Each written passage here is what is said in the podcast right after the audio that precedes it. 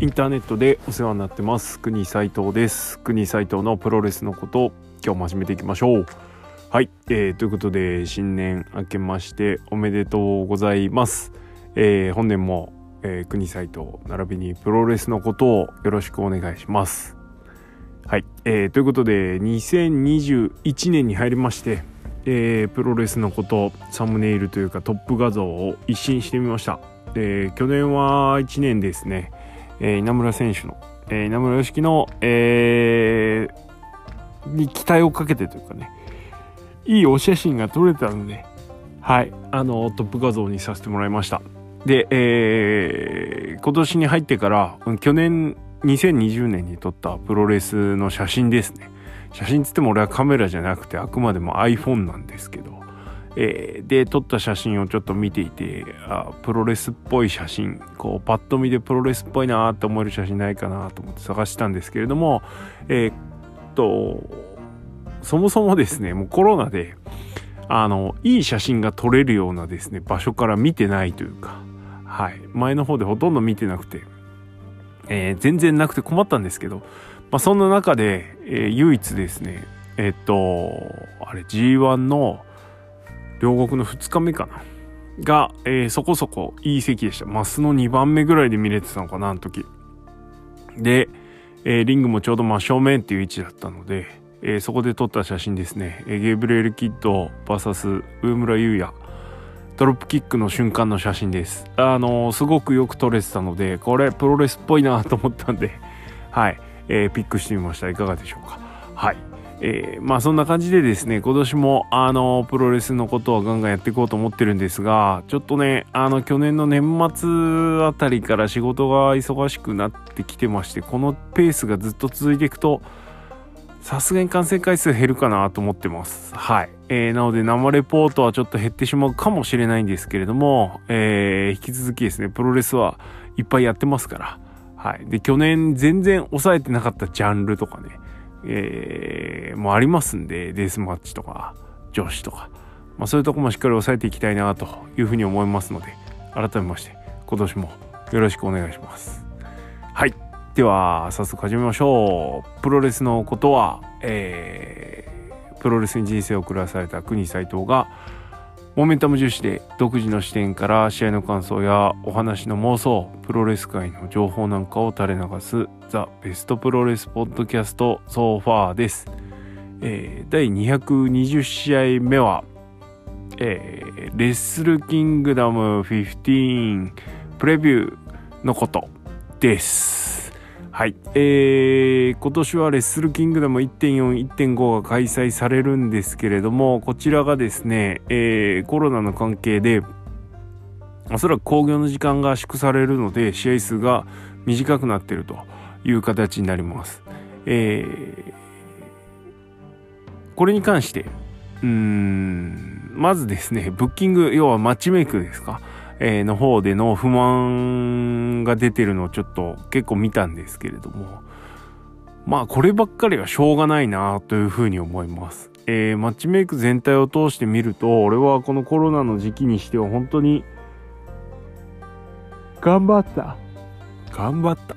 頑張ったって言うとあれだな。でもまあ知恵絞ってですね、えー、いいカードを組んだんじゃないのかなというふうに思います。えー、外向きのカードがないというか、その、なんだろうな、ゲスト参戦みたいなのがないっていうのは、まあ無理でしょっていうね、いう感じですよね。今の状況を全く加味しないでそこがありやなしやで語っちゃうっていうのはちょっと俺違うかなと思うので、まあ本当そういう意味でハードル下げちゃってるのかもしれないですけれども、うんまあようやってんじゃないのかなというふうに思います。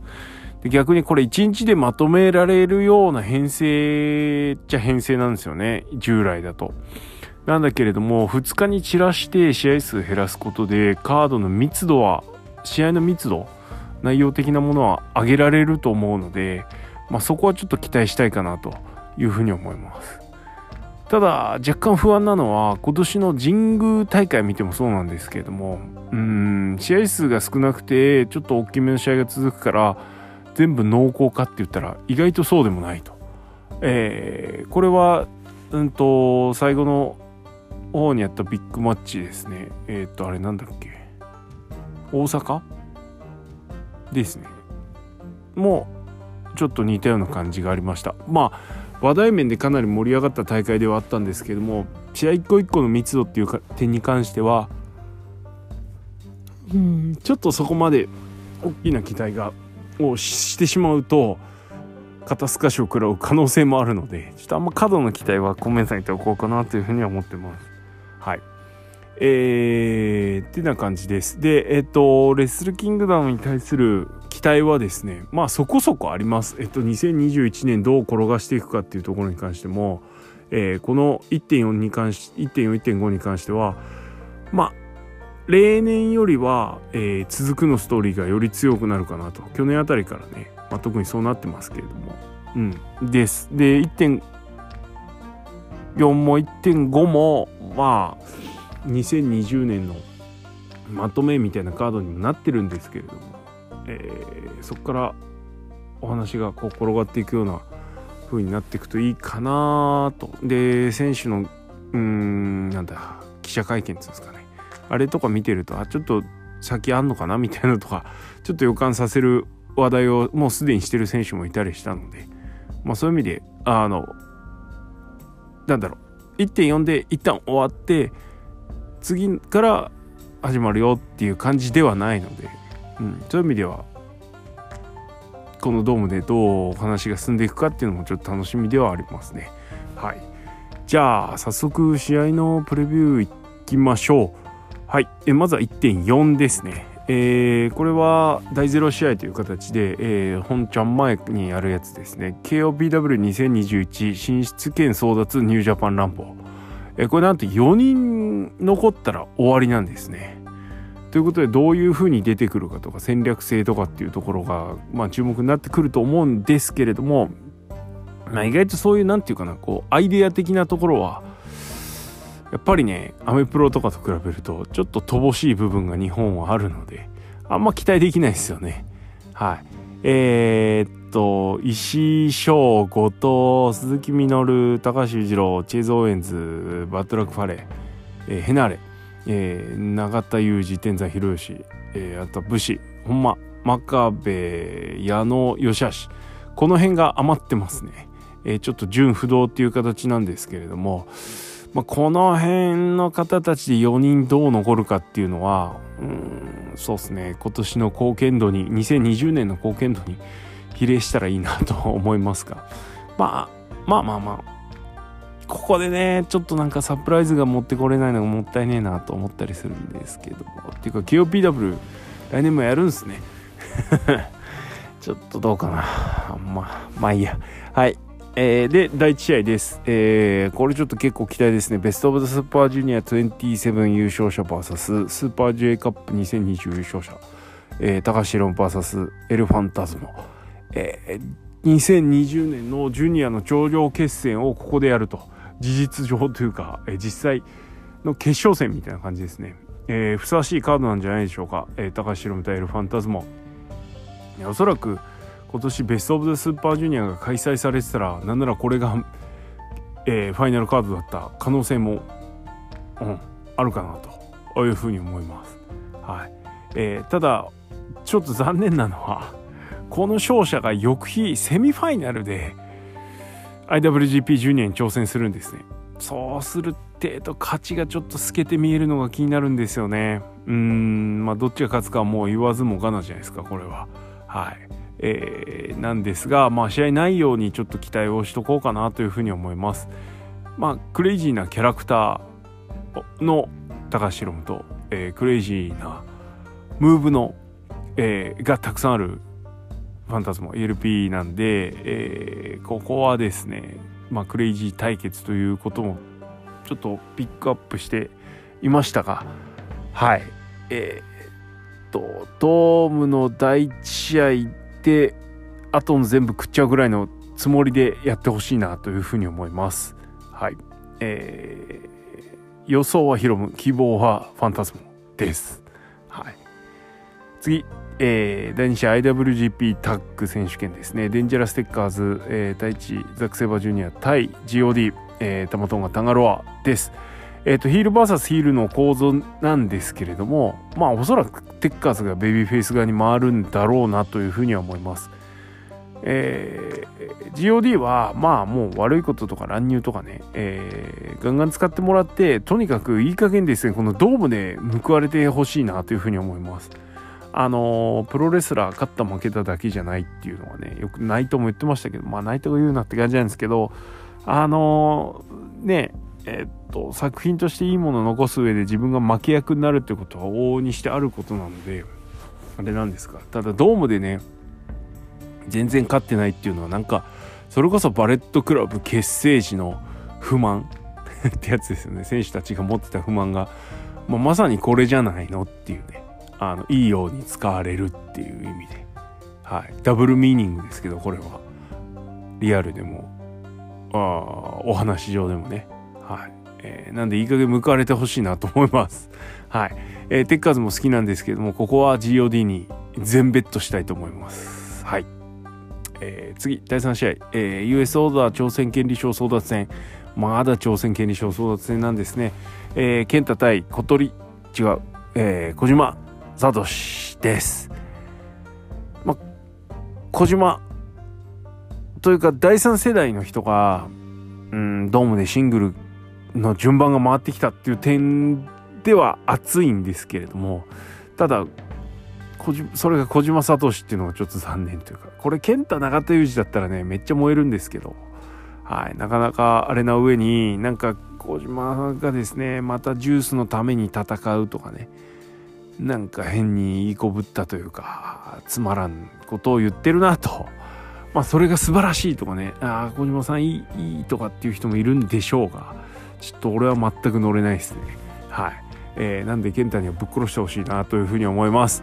えー、ここで負けていっちゃダメでしょう。なんかね、あのー、この話を延命するのもどうかなと思うし、ねジュースありきで小島もやるんじゃちょっと話になんねえと思うので、はい、えー、ぶっ飛ばしてほしいなというふうに思います。はい、えー、次、あ、ケンテンペットですよ。これはもうもちろん。えー、次、スペシャルシングルですね。えー、棚橋 VS オカンです。オカンは、えー、衝撃の帰国から、えー、岡田に絡んで、まあ、で、岡田に負けちゃいましたね。で続けてまたでっかい自分で引き寄せたチャンスというか棚橋戦っていうねでっかいものを引き寄せたんですけどもここでまた負けちゃっていいの？っていうのに関してはちょっとノーかなとまあなんで王冠王冠的にはちょっとぜひ勝たなきゃいけないし勝ってほしいなというふうに思うんですね。えー、ただまあ怒りの棚橋みたいなの引き出した部分もあるので珍しくね椅子でぶったたく棚橋みたいなねまああの余力を残してる時点で王冠爪甘いみたいなふうにも取れるんですけど、えー、ただあの怒りの棚橋っていうね今まであんまり見れなかった部分を引き出しまくってでその上で王冠がねヒールファイトというかまああの MG エンパイアの一員としてがっちり超えてきてくれたらまた新日本プロレスが面白くなるかなというふうに思うので棚橋ファン結構リスナーさんにも多いと思うんですけどまあここはちょっと一歩引いていただいた方がいいかなというふうに思います。はい。王冠全ベッドですね、ここは。はい。えー、です。で、えー、セミファイナルがスペシャルシングルマッチ、えー、岡田和親対ウィル・オスプレイです。もうこれは今、新日が持つメガカードの一つで、えー、この次にある内藤いぶしと同じかそれ以上の試合ができるカードなんじゃないのかなというふうに思います。え、これまでやってきた試合見ても明らかだし、え、ドーム向きのプロレスがえー、すごく展開できる2人だと思いますので試合内容に関してはもう心配無用ですよね。でポイントとしてはレインメーカーが復活するか。あっていうところ。あとはオスプレイが岡田からクリーンフォールを奪える人なのかっていうね、えー、まあちょっとなんかあんのかな。勝つにしても。B が乱入するとか。なんかそういうズルプレイがきっとあると思うんですけど ズルプレイ。はい。ね。できればそれなしでね、クリーンにフォール奪ってほしいんですけれども、うん、ねどうなんでしょう。まあ、ここはオスプレイの勝ちにベットしたいところではあります。えー、G エンパイアの勢いとどまらず、で、オスプレイ今、まあ、ブリティッシュヘビー持ってますけど、やっぱね、新日の、あのー、なんだろう、こう、トップ級の人になってほしいと思うんだよ。WGP ヘビーでもいいし、インターコンチでもいいんですけど、ね、あの、取ってほしいなというふうに思います。はい。えー、取ってほしいなというふうに思います。っていうか、この試合はスペシャルシングルなんで、岡田に勝てっていうことで、もう何が何でもオスプレイにベッドです。早く G エンパイアのね、T シャツとか出してほしいっすよね。はい。えー、です。なんかオスプレイの T シャツ買う気しないんだよな。どれもいまいちというか。はい。で、メインイベントです。えー、日韓戦です。IWGP ヘビー IWGP インターコンチネンタルダブル選手権試合です。えー、王者内藤哲也対挑戦者イブシコータ。えー、っと、もうこの試合に至る構図に関してはもういいでしょう。えー、とにかく内藤がイブシを選んだんで、えー、チャンピオンがね、自発的に。なんでもうそれはストーリーとしても成り立ってるし、もうそこに対する違和感もね、この2人の関係性を考えたら、まあ、あんまないじゃないんで、うん。あの権利書を落とした人が結局ドームで挑戦できるのかよっていう疑問を吹っ飛ばすぐらいこの2人が戦う理由は十分あると思ってるんで俺は問題なしです。はい、で何よりもこの2人が、えー、メインイベントで試合するのがねかなり久しぶりということで、えー、ここにまず期待が膨らむと。そもそもこの2人すんげえ試合ばっかやってますからむちゃくちゃな試合をね。でしかもタイトルマッチでおそらくメイン飾るのは初めてなんじゃないですかね。ちょっとどうわかんないですけど多分です。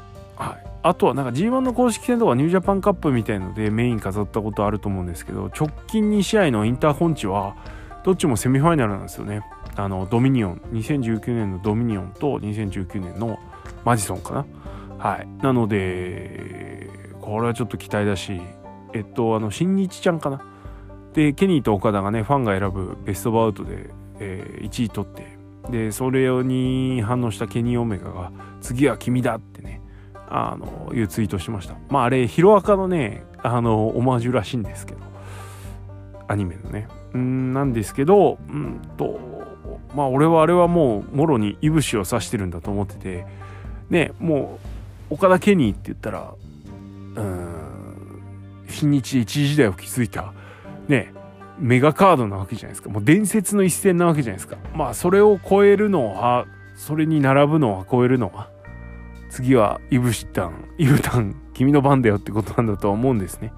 でそれをやるに一番絶好の相手はやっぱり内藤哲也であるのは間違いないのでそういう意味であのー、結果以上にこの2人が見せるものっていうのは期待が膨らみますよね。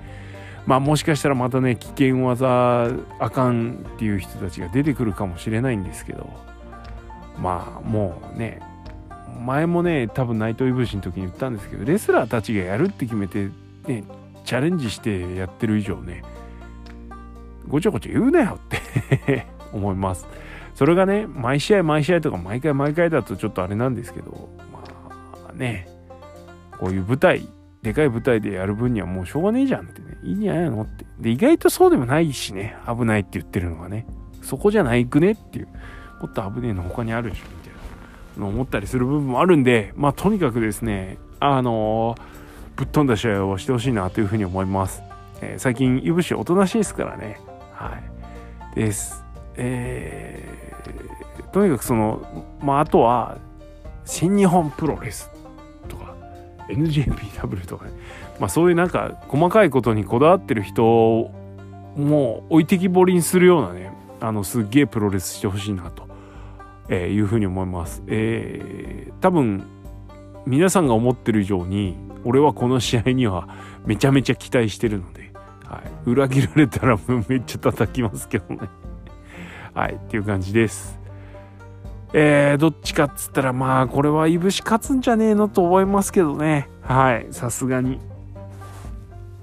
あの G1 で優勝した人が結局ドームで勝てないっていうのもちょっとどうなんて思っちゃうんで、権利書ないから逆にねあの伸び伸びやってがっちり勝ってほしいなというふうに思いますけどはいまあ去年負けてますし G1 優勝してね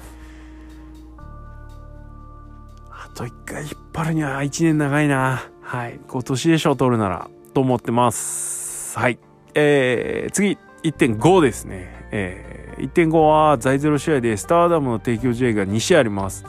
えー、まあここはもう姫香がでかいんで、えー、ドームのでかいプロレスができるかどうかっていうのをちょっと期待したいと思います。はい、えー、去年もスターダムの試合提供試合あったんですけれども、えー、花を添えるっていう意味ではすごくいい試合をしてたなというふうに思います。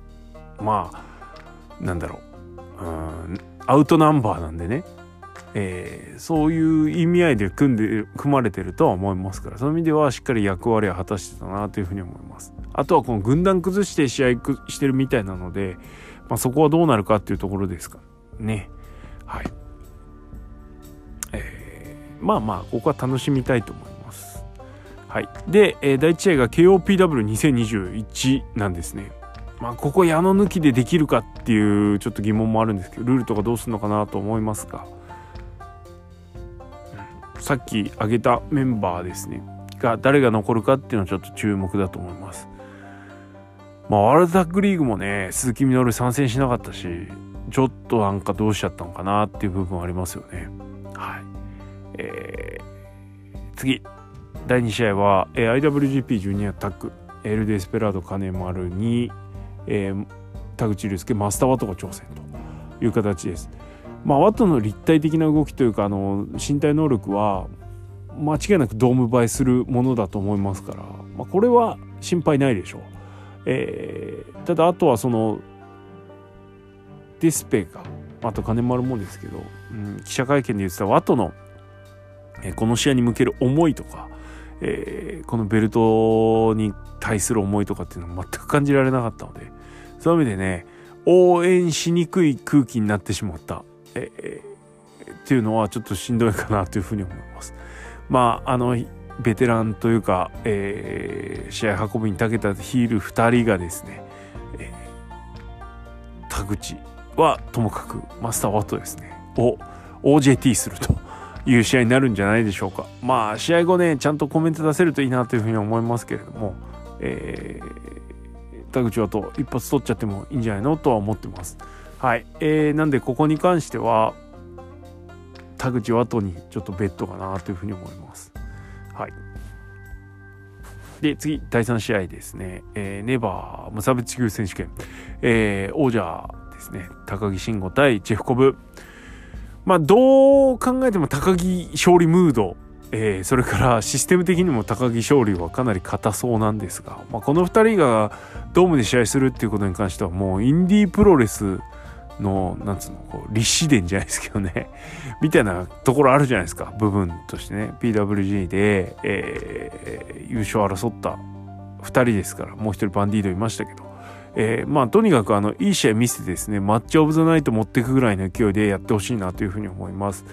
えー、思いっきりこの2人がやれれば、えー、それは不可能なことじゃないと思いますし、まあ、この日のラインナップ的にねこれね1.4にこの試合組み込まれてたらもしかしたらきついかもしれない。岡田オーストレイとかナイトウェブシとかあるから。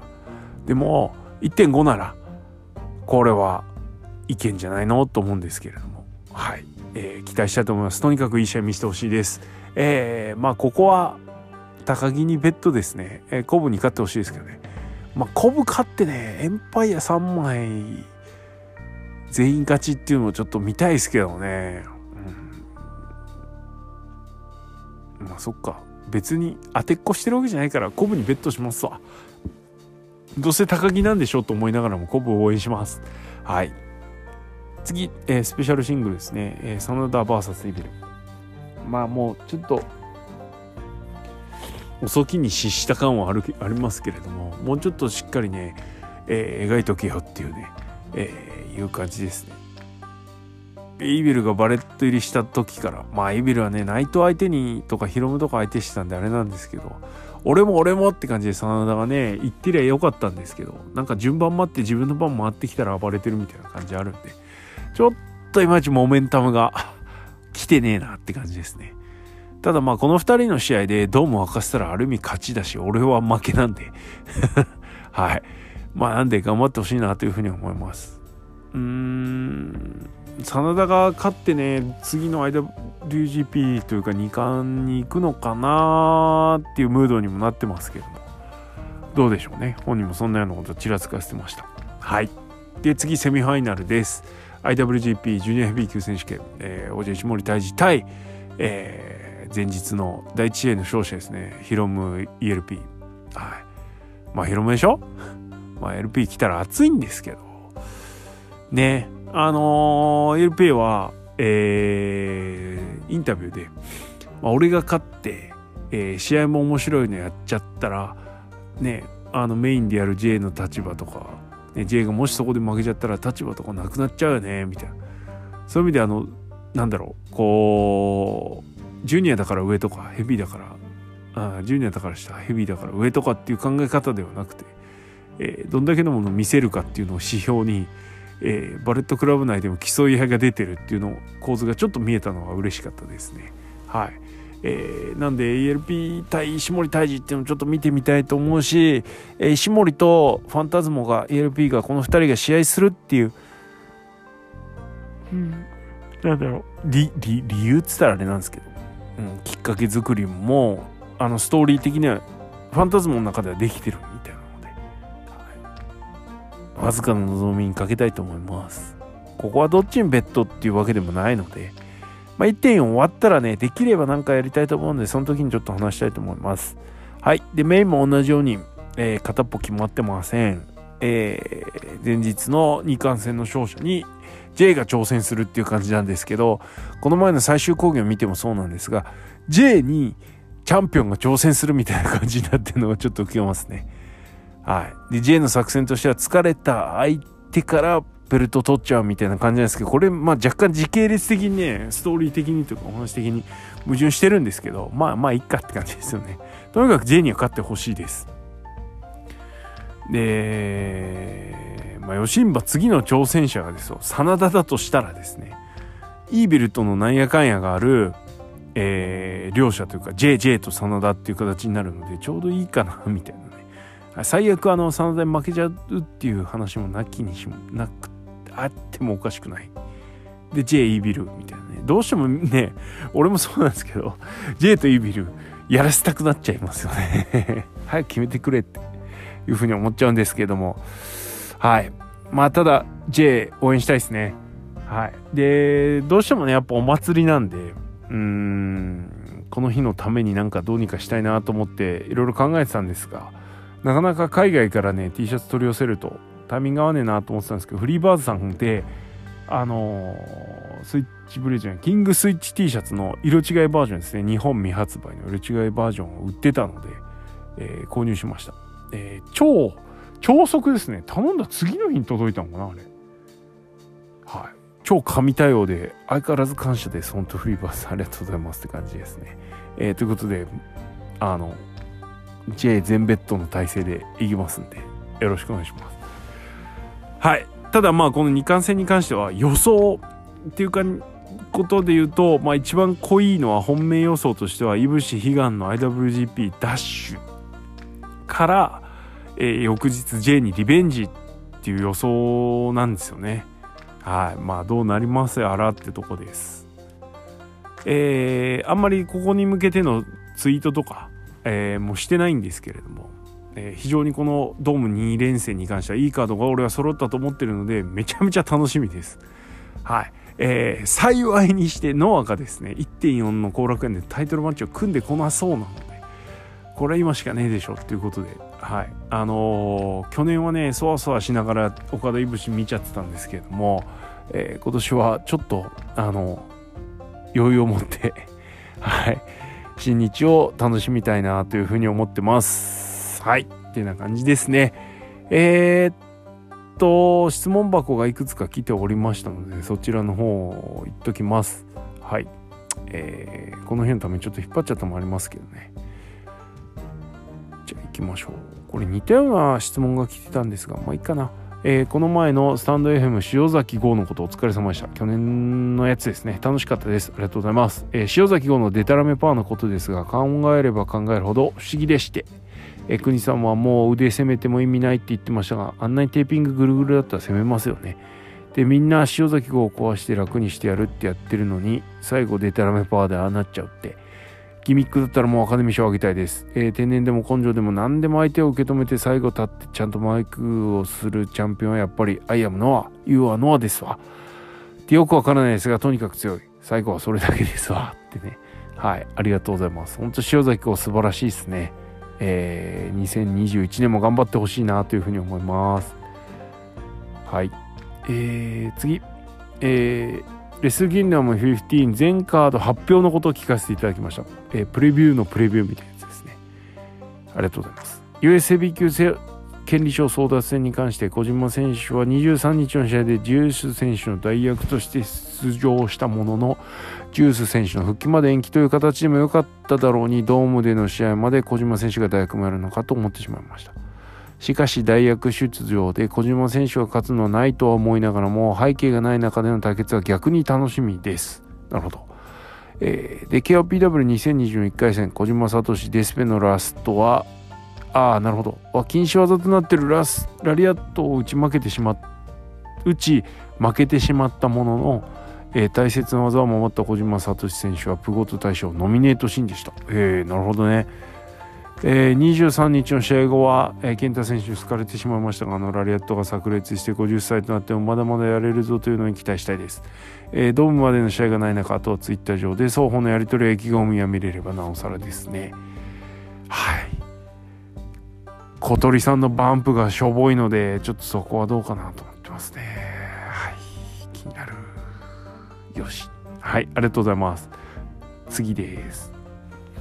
インターネットでお世話になっております。えー、ポッドキャストだけでなく、スタンド FM でも最近はライブ配信でも楽しませていただいてます。ありがとうございます。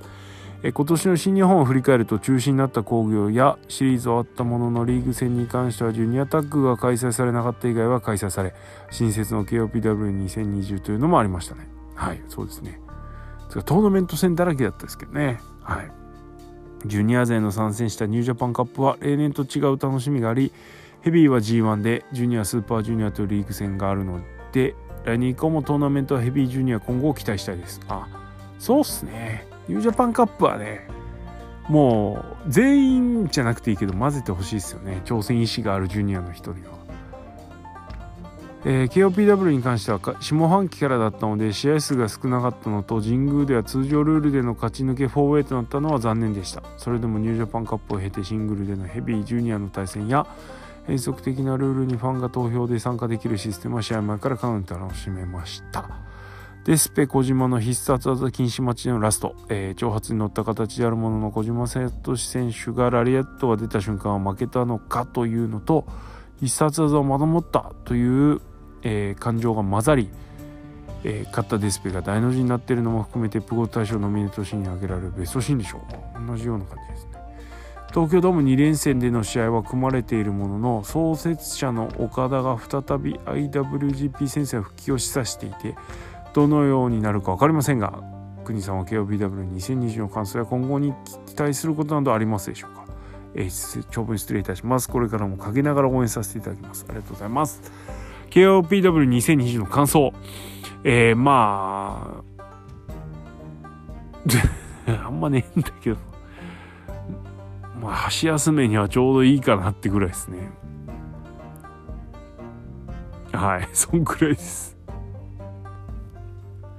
特にね、なんか思いを持って見ることもなかったんで、まあもっとね、えぐく活用すりゃいいんじゃないのと思うんですけど、はい、なんか、振り切りが足んねえんですよね。そういうところに関してはね。だかもうちょっと思いっきりやっちゃえばいいのになと思います。はい。矢のベルトみたいな。いや、ベルトじゃねえのか。矢野線みたいな感じですけどね。はい。よし。じゃあ次行きますか。ちょっと待ってくださいね。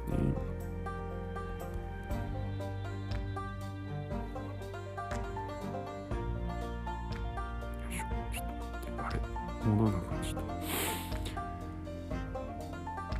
へえ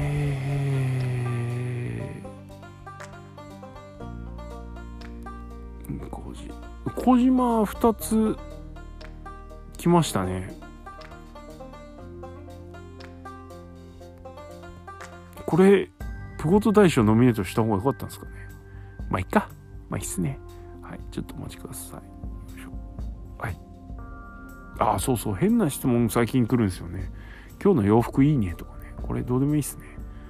えー、これはスルーで。ああちょっとレスルキングダム絡みじゃないのばっかですね。ゼロワンは何が起きてるんでしょうか。えー、20周年大会は3ヶ月後に控え2020年に公平高岩日野あ日高日野の対談杉の専属契約終了岩崎の契約解除とこんな離脱者が出るのは尋常ではないと思います。情報通の国さんの言える範囲の情報を垂れ流してほしいです。よろしくお願いします、えー、全く知らないです。まあ給料出てないんじゃないの？と思うぐらいですかね。だから、まあ、まとまるもんもまとまってないというかまあなんか、あの、オッキーとの DM のやり取りをわざわざツイッターにさらしてる人いましたけど、ああいうのは見たくないとか見たいとかじゃなくて、何お前 DM の内容出してんだよっていうね。わざわざクローズドになってて、ね、で、その内容がどうであれですよ。俺あの DM さらすっていうのはちょっとどうかなと思いますね。はい、俺あれやった時点でもう喧嘩両成敗だからどっちがいいとかどっちが悪いとかっていうレベルじゃないと思います。あの話のやり取りに関してはね。ともかく。まあそんな感じですよ。はい。あのー、なんかねあの DM のやり取りもなんかそんなこと聞きたくなかったとかね。わけわかんないこと言ってますけど。お前も見せてんじゃねえかよツイッターで見てるのね。はい。とどめとけやっていう。それができないっていうねなんかまあだから結局自分の納得いくお答えが返ってこないから不満ぶつけてるだけでしょって感じですよね。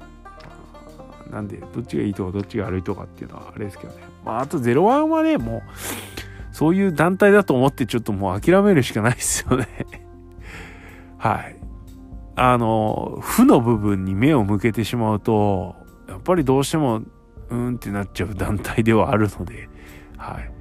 なんで今までもあれでしたけどね。まあただそれ含めてもちょっとなんかここら辺のここ最近の対談劇っていうのはね熱を冷ますには十分なあ感じではあるので、うん、ちょっと残念ですね。はい。なんで別に何も分かんないです。もうほんと単純にまともな給料が出てないっていうのが一番なんじゃないですかね。と思うんですけどどうなんでしょう。はい。なんかそう。ちょろっと小耳に挟んでることは確かにあるんですけど契約とかの話じゃないんで。アフター両国のことについてはねなんかちょっと小耳に挟んだ話もありますから。はいどうなりますやらという感じです。はい。あのー、大谷慎次郎とか田中将とか伸び伸びできる環境っていうのはまだまだ残っててほしいなと思うのではい。ただメインがねメインというか世界ヘビーが田中将とシーマンでしょそういう意味ではちょっと苦しいなっていうのはね垣間見えるんでどうなりますやらというところです。頑張ってほしいです。いろいろありますけど。エンブレム2人がいるからにはねがいるからには頑張ってほしいです。なんとか。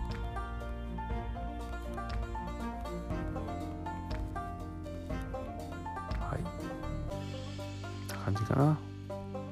ですね。よし。はい。じゃあこんな感じで終わりにしましょう。えー、ありがとうございました。質問ね。えー、国斎藤のプロレスのことは、リスナーの皆様のリアクションがガソリンです。えー、意見、感想、予防、質問などありましたら、えー、質問箱にお寄せください。また、ハッシュタグプーゴトでのツイートも、えー、大歓迎です。えー、それからお布施の方も承っております、えー、年明けてからもいくつか頂いております。まだお礼のあのお返事が出せなくて申し訳ないんですけれども、えー、すいません。すぐにやります。はい、えー投げ銭です。あの、詳しくはいつも通り固定ツイートにありますので、そちらの方から辿ってですね、あの、ご支援いただけるようでしたらチェックしてみてください。はい、えー、じゃあレッスルキングダムもう目の前に迫ってまいりましたがなんか緊急事態宣言が出そうな感じもしてるので心配ではあります。えー、出ちゃうとね仕事でそれどころじゃなくなる可能性もあるのでちょっと心配なんですがまあなんとか無事感染できることを祈りつつ今日は終わりにしたいと思います。はいじゃあ皆様もあの体には気をつけてですね、えプロレス楽しみましょう。今日はこれにておしまい。ありがとうございました。